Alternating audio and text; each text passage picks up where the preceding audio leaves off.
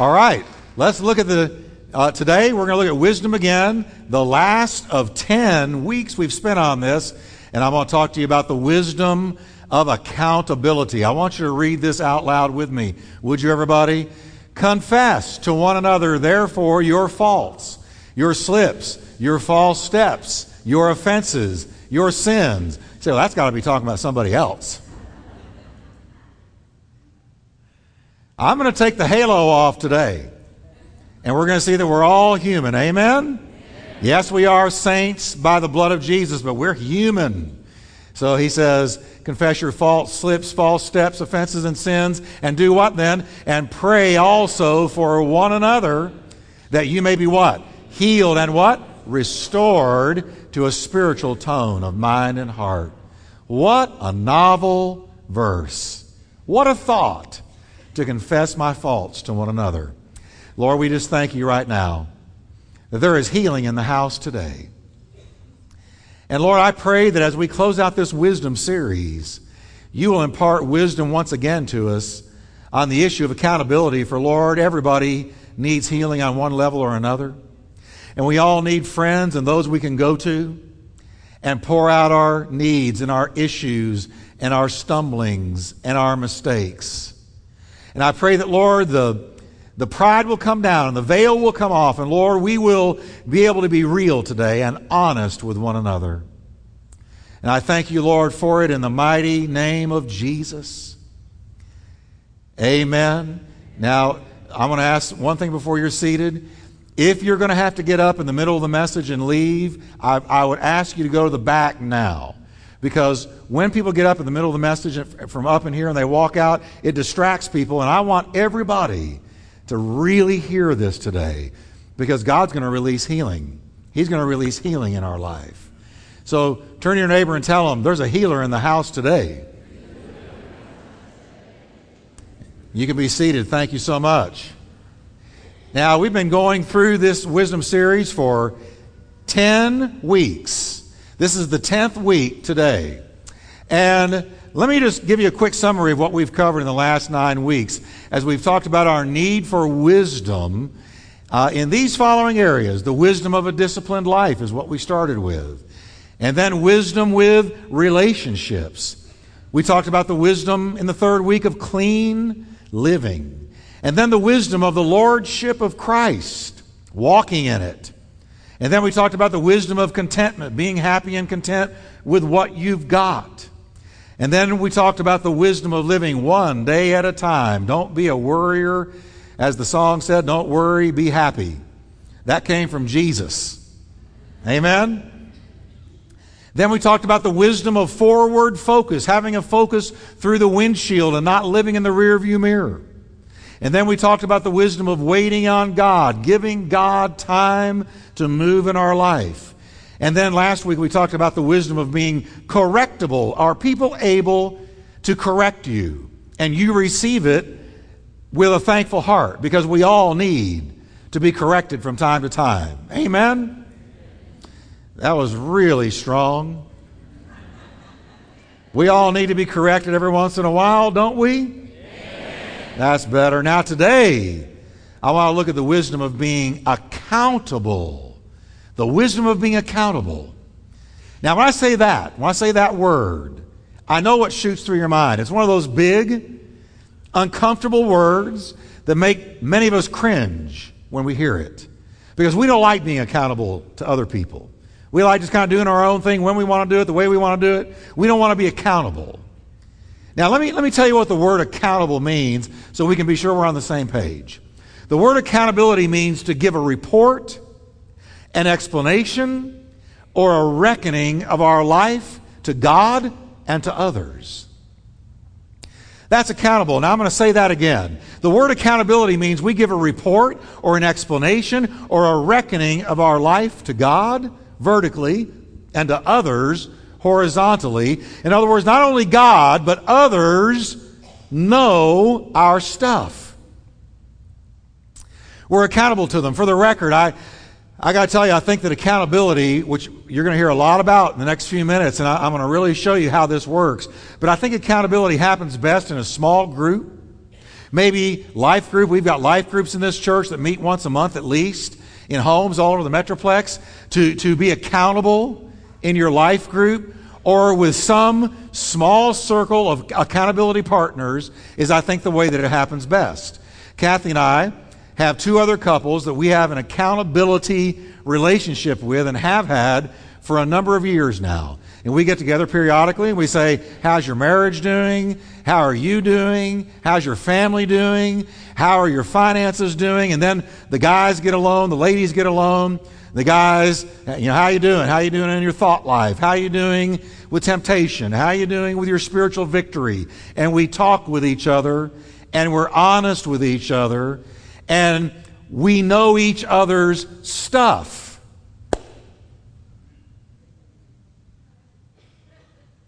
So, Pastor, that just scares me. I understand. The truth is that I really think most of us don't like being accountable. Accountability means you got to be responsible for your actions, that you've got to keep your word, that somebody is going to know if you didn't keep your word, if you didn't stay true to what you said you were going to do. Now, let me give you a news flash today about the Bible's concept of accountability. Accountability is a part and parcel of New Testament fellowship. When the New Testament uses the word fellowship, inherent in that word is the whole notion of being accountable to another person. Now let's listen again to James' words. And as I read James' words, I want you to think of the word accountability. Listen to what James actually told us. Confess to one another, therefore, your faults. Now he notice he didn't say like John. John said, confess to the Lord your faults, your sins, your shortcomings. No, James is taking it horizontal where John took it vertical. James says, Confess to one another, therefore, your faults, your slips, your false steps, your offenses, your sins, in other words, your mistakes, and pray. Listen to what he says will happen in an accountability relationship that is healthy. He says, You will then pray for one another that you may be healed and restored to a spiritual tone of mind and heart. Now, notice, confess to one another your faults, your missteps, your mistakes, your sins. And then, after you have done that, and somebody has heard you, then you pray one for another. And when you pray one for another, look what happens healing and restoration take place. Everybody say with me healing, healing. and restoration. Anybody in here want to be healed? Want to be restored? Do you notice here that when you're honest with one another in an accountability relationship, what begins to emerge is healing and restoration and that is so crucial to the body of Christ.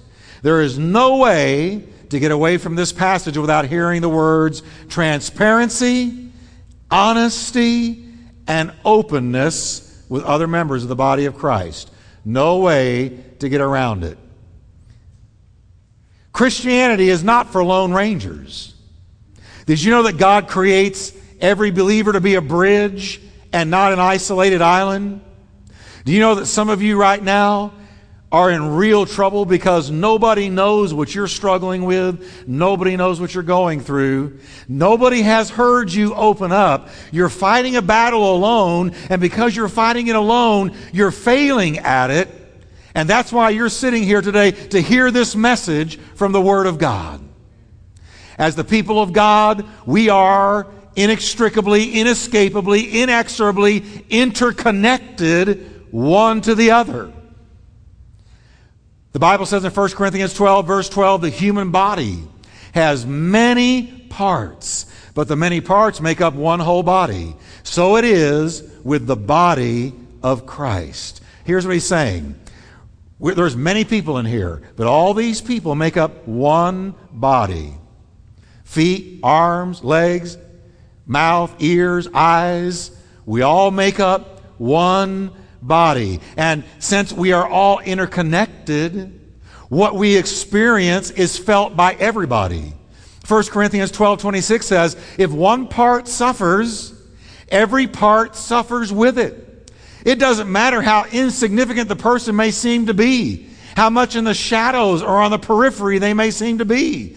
My little toe can get infected, and I guarantee you my whole body knows about it. And my eyes go to work, and my ears go to work, and my hands go to work, and my feet go to work to get healing to that little toe. It's the same way with the body of Christ. It says if one part suffers, every part suffers with it. If one part is honored, every part rejoices with it.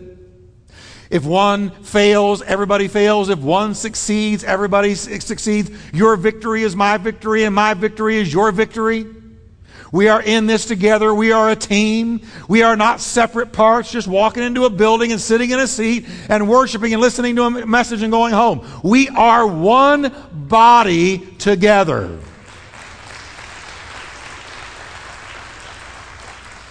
So if one gets the victory, we all get the victory. That's why if one is struggling, then the whole body needs to come into play to help that one struggling part. Accountability is needed to overcome spiritual failure. Accountability is needed to overcome family failure. Accountability is needed to overcome ethical and moral failure. The Bible teaches that God created we human beings to be accountable vertically and horizontally. I, have shown you how we're to be accountable horizontally, but listen to what it says about the vertical. The Bible says that we are going to be accountable to God, right down to every word we spoke in this life, every idle word, we're going to be accountable to God. Romans 14 13 says, So then each of us is going to give an account of himself to God. You won't be able to take grandma up there and stand there next to you and get credit for her walk. You're going to give account of yourself to God. You're going to give an account of your own life to God. What you did, what you said, where you went, how you lived. Did you live your life to the glory of God? Did you live it for yourself? We're all going to give an account because we are accountable creatures. The benefit of accountability is that when you have something that you struggle with in secret and you find yourself in a losing battle, you can bring it into the light by transparency with another human being. There's something about that. It breaks the power of the grip of what the enemy has on you. If you're struggling today and nobody knows about your struggle and you've been in this struggle for a while and you're losing the battle and you haven't talked to anyone, Satan's got you right where he wants you because he rules and operates in the dark. He hopes for isolation. It is the enemy's way to isolate us. It is God's way to relate us. But it, the enemy isolates us so that we go through his attacks alone. And he's able to, as in real life, when a wolf pack is after a herd of deer, they look for the one that's dropping back and separating from the herd, and they go and they begin to nip at his heels, nip at his hoofs, until he finally drops back alone, and then they are able to get on him and devour him. And that's the way our enemy operates. He doesn't want you bringing things to the light and letting others into your struggle because he knows then he's probably lost the battle. Now, there's three roadblocks to accountability here they are quickly rebelliousness. I don't want to be accountable to anybody. I'm not going to be. That's rebellion. Second one, fear of betrayal. And that's a real one. I'm not going to trust somebody to keep my secrets. I know people, they're going to talk. This is between me and God. Pride. I'm not going to let somebody know the truth about me. Listen, church, it has gotten to the place where can't we really just admit we're human? And we make mistakes. See, we walk in here, everybody walks in here with their halo. Hallelujah, glory to God. How you doing, brother? How you doing, sister? Well, how are you? Oh, I'm blessed and I'm prosperous and I'm this and that and the other. And, and all week long, you died a thousand deaths. But you get in here and you put on your halo and it's hallelujah this and glory to God that and praise the Lord this and bless God that. When, when truth be known, you're struggling. Rebelliousness, fear of betrayal, pride, those three things work against us in telling anybody about our struggles, and they're understandable. I understand every last one of them, but here's the deal the fact remains that the Bible teaches accountability.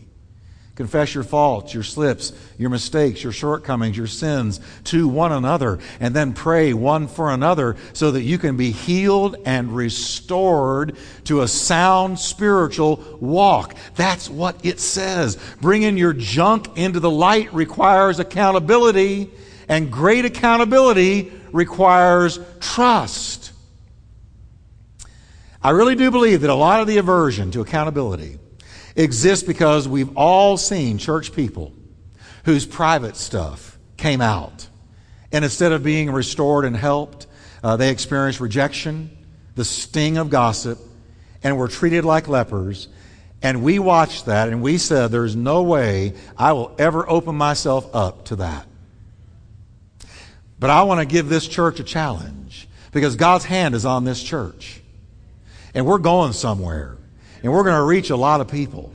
And let me tell you something about people healed people, heal people. Restored people, restore people.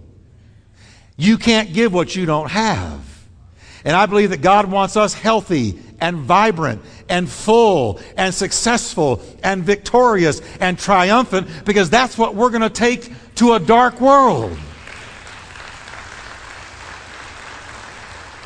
So here's my challenge. We got to get to the place where accountability is an honored and safe practice in the church that we can be accountable and not worry about being betrayed, being gossiped about, being turned on, being rejected, being treated like a leper, leper, being ostracized, none of that. But we can be received and loved into wholeness so that we can take that to the world.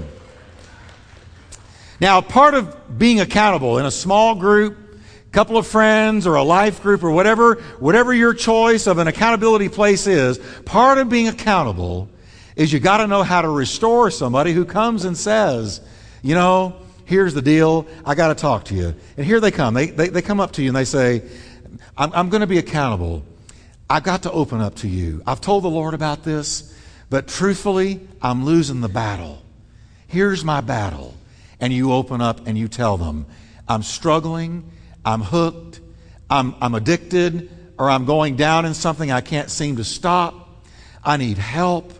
I need you to pray with me. I, I've been stumbling. I'm wounded.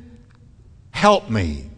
How do you respond to restore somebody back to wholeness? I want to put a verse up here, and I want you to read this with me, would you? Brethren. That's two of you. Let's try it again. Brethren. That's most of you. Let's try it one more time.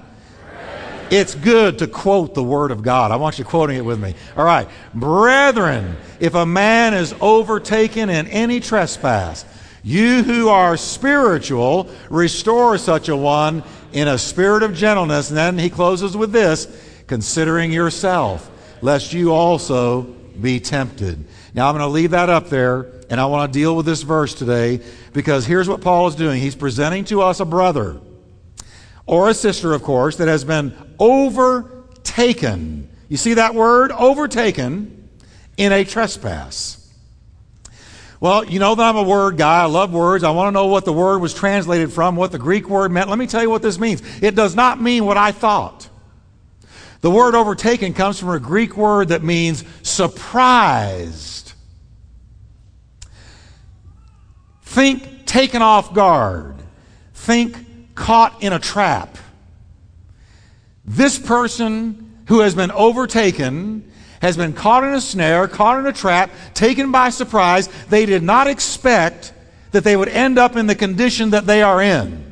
They are surprised, they're shocked by it, they're stunned by it, just like everybody else around them. They have been caught.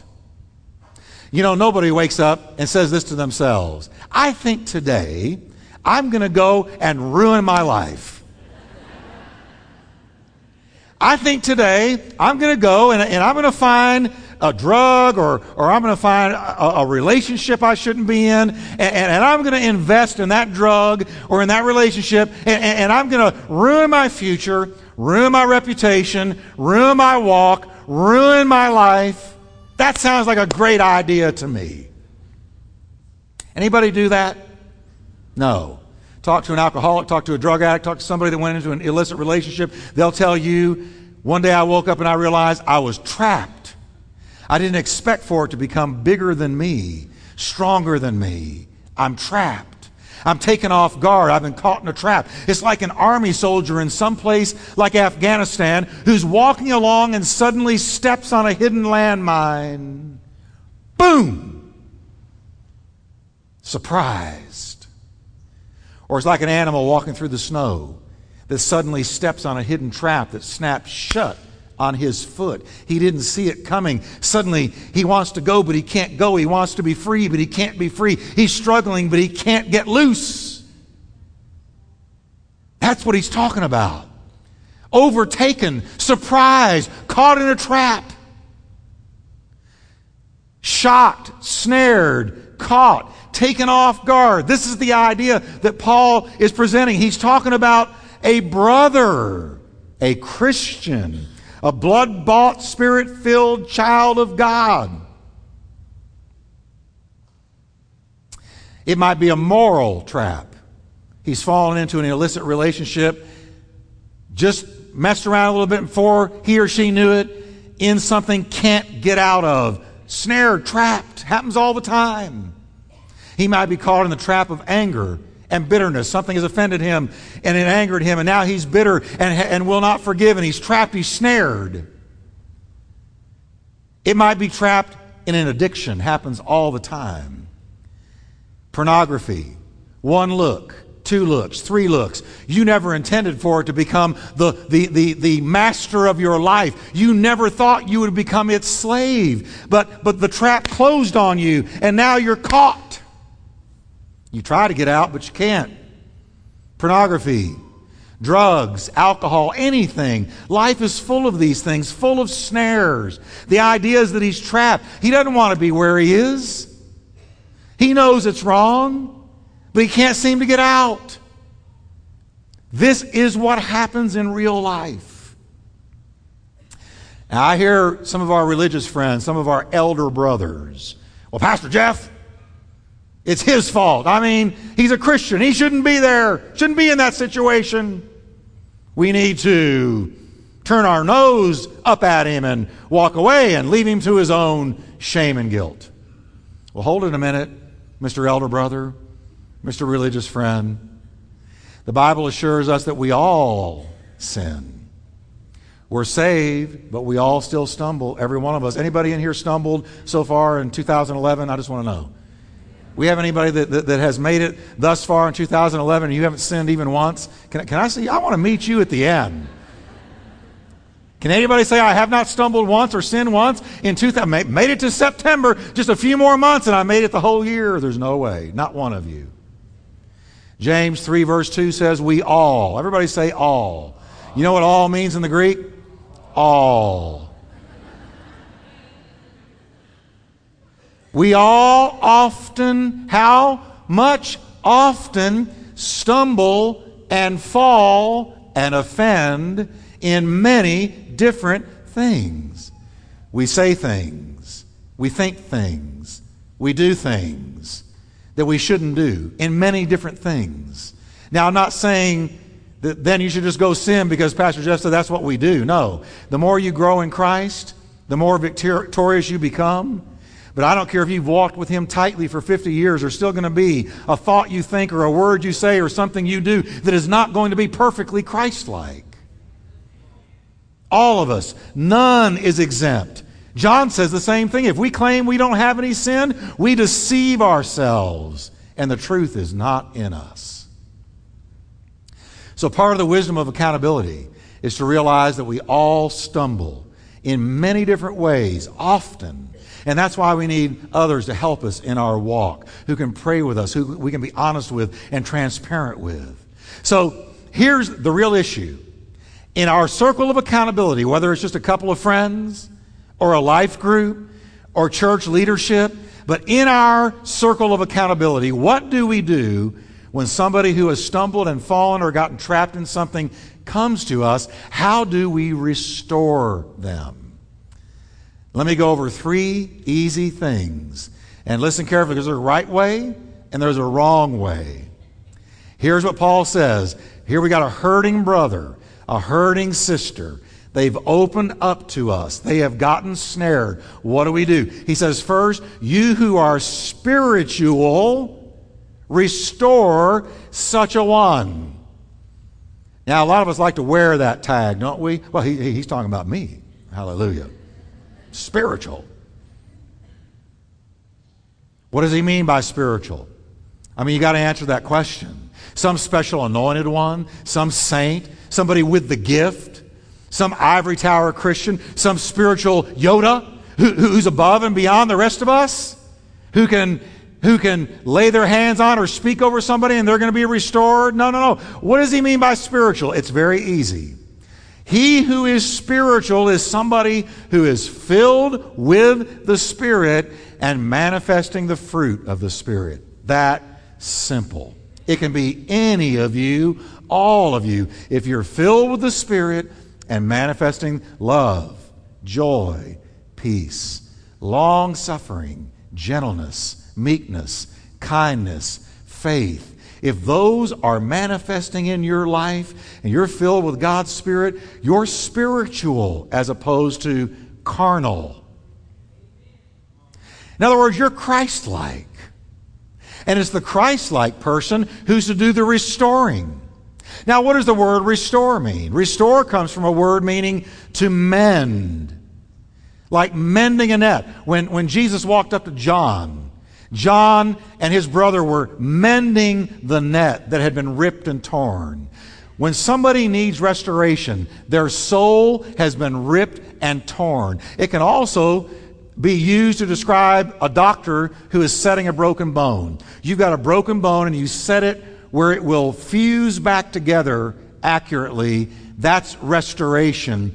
And when somebody stumbles and somebody falls and somebody gets trapped, something inside of them has been broken and something inside of them has been ripped and torn and needs mending. And God calls the body of Christ not to turn their back on them, but to walk in and you who are spiritual, it ought to be everybody, restore mend them, set the bone, and walk through it with them. And the verb tense that is used means you're going to need patience and perseverance in the restoration process. I love miracles because a miracle happens immediately. Boom. Somebody comes out of a wheelchair, miracle. We love that. Woo, hallelujah, God moved. But let me tell you how much uh, uh, uh, more powerful a healing is. Because a healing is somebody who is submitted to God, submitted to His Word, submitted to His direction, and others are working with them. And it takes days and weeks and months to walk through a restoration process. And the restorer is being patient and kind and gentle and holding their hand and praying with them until they come out on the other side and the cast can be taken off and the limb is whole again.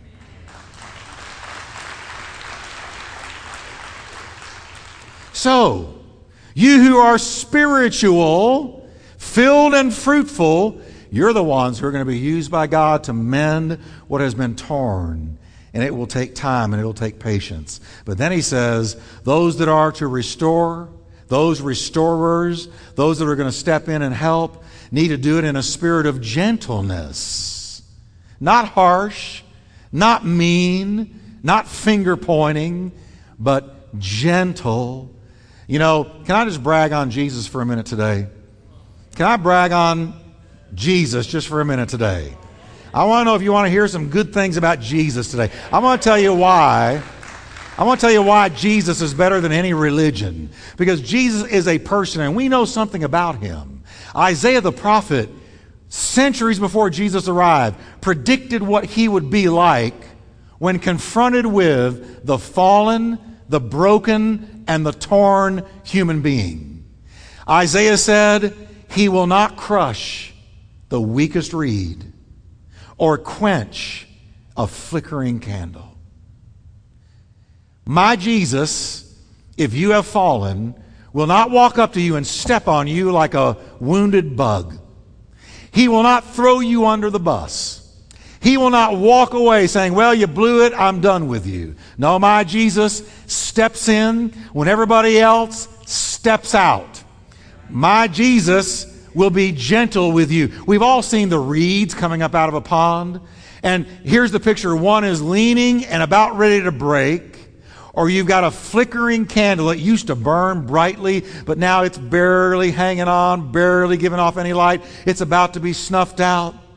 And Isaiah said, The Messiah who's coming will not walk up to the flickering candle, the person who has failed, the person who has stumbled, the person who has tripped, the person who is broken, and blow them out. That's what the devil wants to do. When you're barely flickering, he wants to blow you out where you never get up again. You never shine again. You never walk again. No, Jesus comes with a bellows. Yeah. And he gets that flickering flame. He says, What can we do to get you healed? What can we do to get you restored? I'm with you. I'm not against you. I'm never going to walk out. I'll never leave you. I'll never forsake you. You're going to burn again. It is not over. It is not finished. You are not done. I am going to stand you up on your feet again.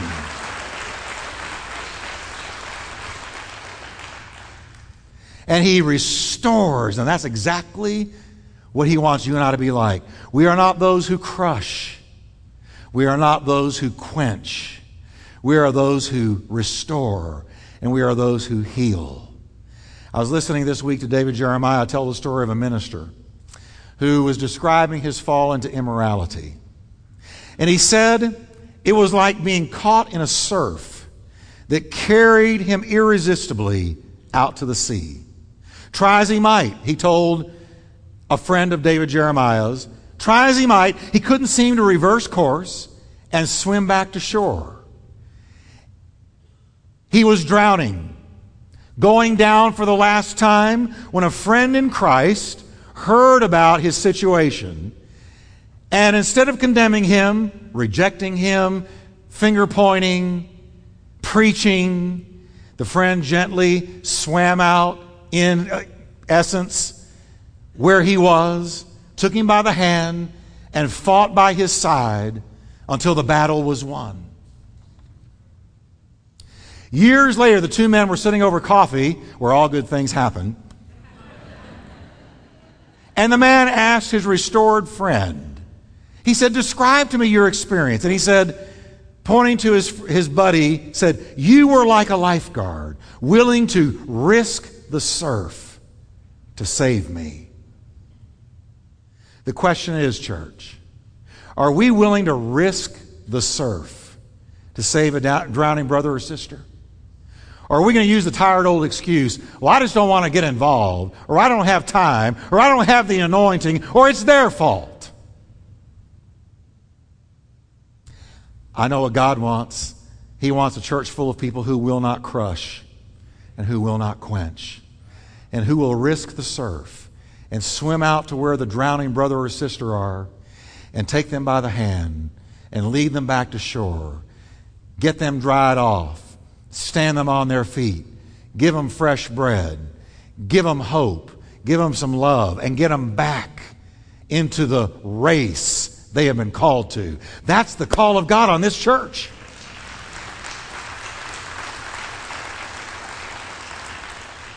Now, there's one last important thing I want to point out, and then we're going to close. The ones doing the restoring, Paul says, had better watch out for themselves. He says, considering yourself, lest you also be tempted. Well, what does that mean? Why should I do that? Because, listen to this, here's a fact. We are never more vulnerable than when we are helping in somebody else's restoration. That's when you're the most. Why, Pastor Jeff? Because you're praying with somebody who has been caught in something, trapped in something, snared by something, and you're going to hear about it. Now, I want to say, when those of you that need restoration go to somebody who can help you, We don't need you to go into morbid detail, uh, you know, blow by blow descriptions of, of what you did, where you went, how it all took place. We just need to know the general facts. I'm snared. Here's what I'm snared in. Pray for me.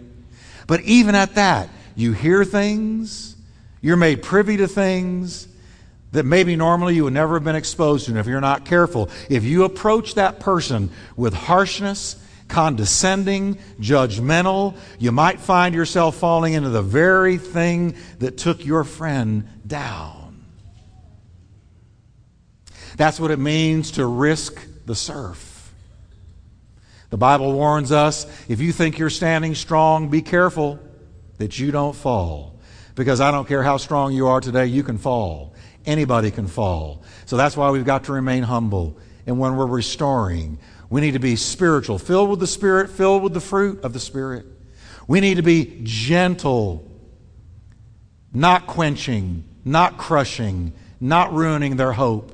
And we need to watch out for ourselves. Examine yourself. Look at yourself. Is the same thing lurking somewhere in you that brought them down? Handle it. Remove the two by four from your own eye, and then you can operate on somebody else's eye. And what we're going to begin to see is healed people, restored people who are freed for the first time in years. And that is a powerful person because the chains are snapped and the weight is lifted. Can we stand together?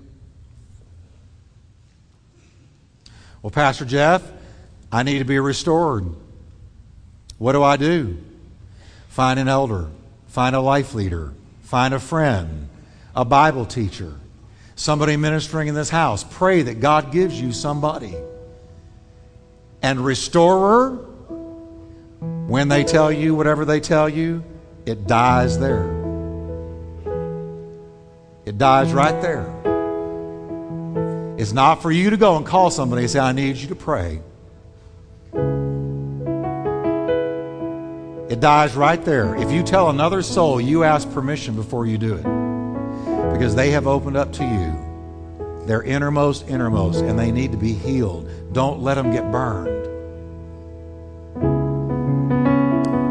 A number of years ago, Kathy and I went through a horrific situation at home in our marriage, and for the most part, the body of Christ crucified us. But there were a handful of people who swam out called us, came over, took us by the hand, and swam us back to shore. And I'm going to tell you, it's very possible if they hadn't done it, we wouldn't be here today. They were Jesus with skin on him.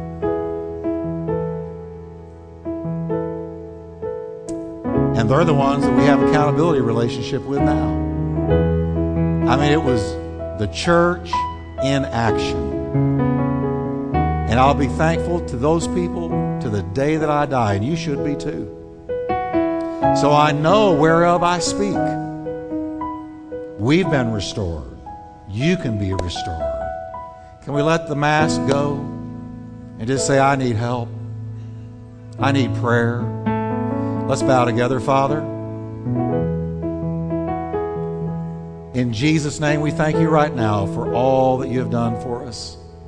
And I believe, Lord, there are people here today who have been called to restore, and there are those who need restoring. Help us, Lord, to have the courage to do it. With our heads bowed, if you can say, Pastor, I'm not ashamed to say it. You said you went through it. I'm not ashamed to say it. I need restoration. I need, I'm struggling against something and I'm not winning. And I'm not going to call you down to the front. I'm going to pray for you right where you are. You say, I need, I need restoration. I want to see your hands today. They're real good and high. Many, many people all over this. This response shows me how crucial this is. Don't fight it alone. Let me pray for you, Father, in Jesus' name. I pray for every person in this house now. Those that raise their hands, they need someone. I'm asking you to give them a friend, give them a confidant, Give them a pastor or a spiritual leader of some kind. Somebody filled and fruitful who can reach out, risk the surf, take them by the hand, and walk them through a restoration.